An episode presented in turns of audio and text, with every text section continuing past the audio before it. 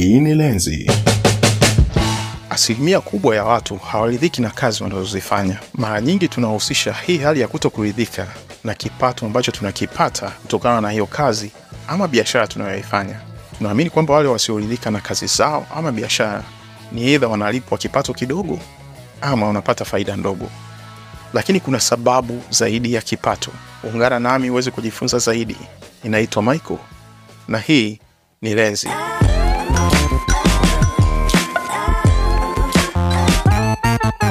Takwimu zinaonyesha kwamba katika kila watu kumi, angalau watatu mpaka watano hawaridhiki na kazi wanayoifanya. Lakini sio kwamba hawa wasioridhika wote wana tatizo kwenye kile wanacholipwa.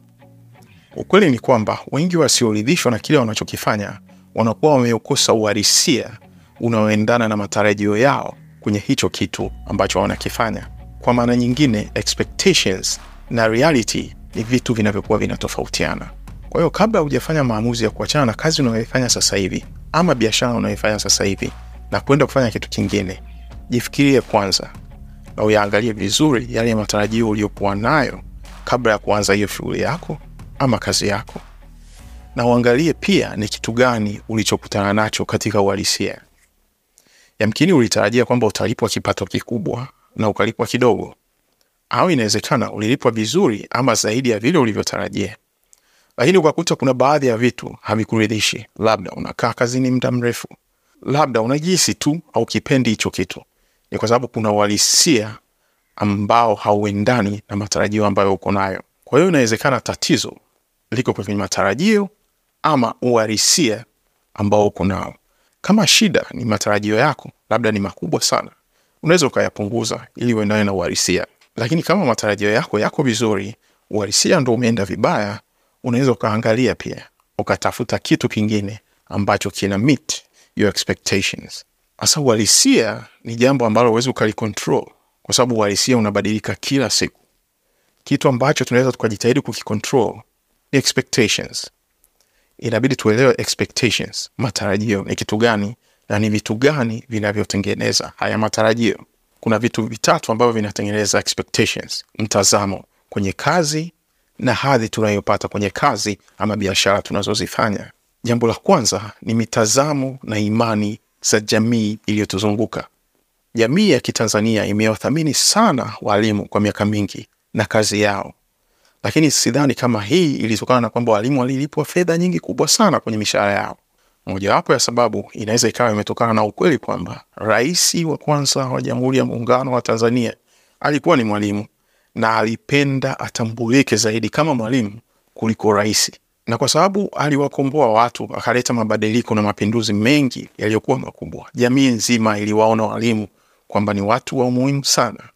Walimu ni kazi pekee ya ajira ambayo imekuwa ikihusishwa na wito, imefananishwa na kazi za kiimani. Lakini kwenye miaka ya karibuni uhalisia umekuwa ukibadilika. Sio kila mwalimu sasa hivi anaamini kwamba ualimu ni wito. Wengi wao sasa hivi wanataka watambulike kwamba na wao ni waajiriwa wa kawaida kama zilivyo kazi nyingine.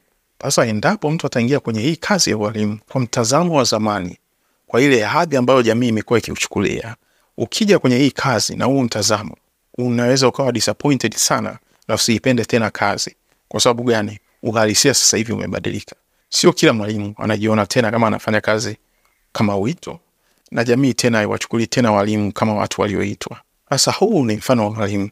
Jamii yetu hii kwa miaka mingi sana haikuamini kwamba mtu anaweza akapata ajira kwenye michezo.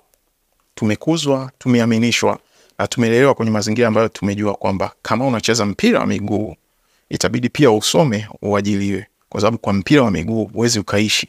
Lakini sasa hivi imekuwa ni tofauti. Wacheza mpira wa miguu pamoja na aina nyingine za michezo sasa hivi ni kati ya watu ambao wanalipwa hela nyingi.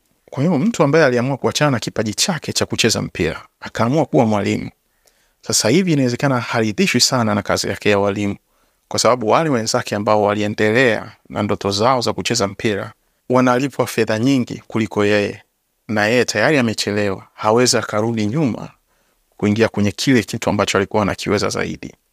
Ndo inatupa jibu letu kwamba expectations na reality ni vitu viwili tofauti. Kwa hiyo unaweza ukabadilisha expectations, ni ngumu sana kucontrol reality. Jambo la pili ambalo linatengeneza expectations, matarajio, ni mifumo yetu ya elimu. Mifumo mingi ya ajira rasmi inatoa malipo ya juu kwa watu waliosoma zaidi kulinganisha na wale ambao elimu zao sio kubwa sana au wale ambao kabisa hawakusoma, na mara nyingi inakuwa haiwezekani kupata nafasi ya kazi kwenye mfumo rasmi wa ajira kama hauna elimu iliyotokana na mifumo rasmi ya kielimu, kwamba umeingia kwenye shule vyuo na ukapata vyeti ambavyo vinatambulika na mamlaka. Hiyo ni expectation ambayo tulijengiwa na mfumo wa elimu pamoja na mfumo wa ajira, lakini uhalisia umekuwa ni tofauti sana. Sasa hivi kuna watu ni kweli wanasoma, labda ni developer, anaweza akatengeneza applications na software nyingi za kutumia kwenye simu na kompyuta zikasolve matatizo ya watu. Mtu wa hii kaliba anaweza akaajiliwa na shirika ama kampuni, wakawa wanamlipa mshahara kwa mwezi. Siku akitaka kuongeza kipato chake, itabidi afate channel za kawaida ambazo zimewekwa na taasisi husika.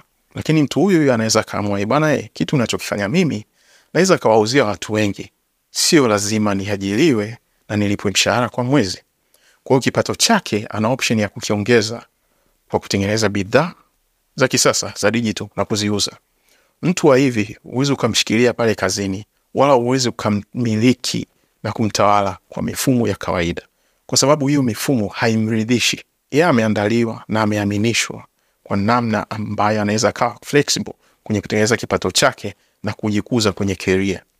Wewe unaamini kwamba ili ukue kwenye keria yako, mpaka mimi ni kuapprove, mpaka bodi ikae, mpaka ufate utaratibu kwamba umekaa kazini miaka mitano ama kumi ndo tunakupa cheo kipya, mpaka uandike barua ya maombi, wakati yeye anajua tu kwamba hapa kibuni tu software mpya itapata mteja na kipato kitapanda.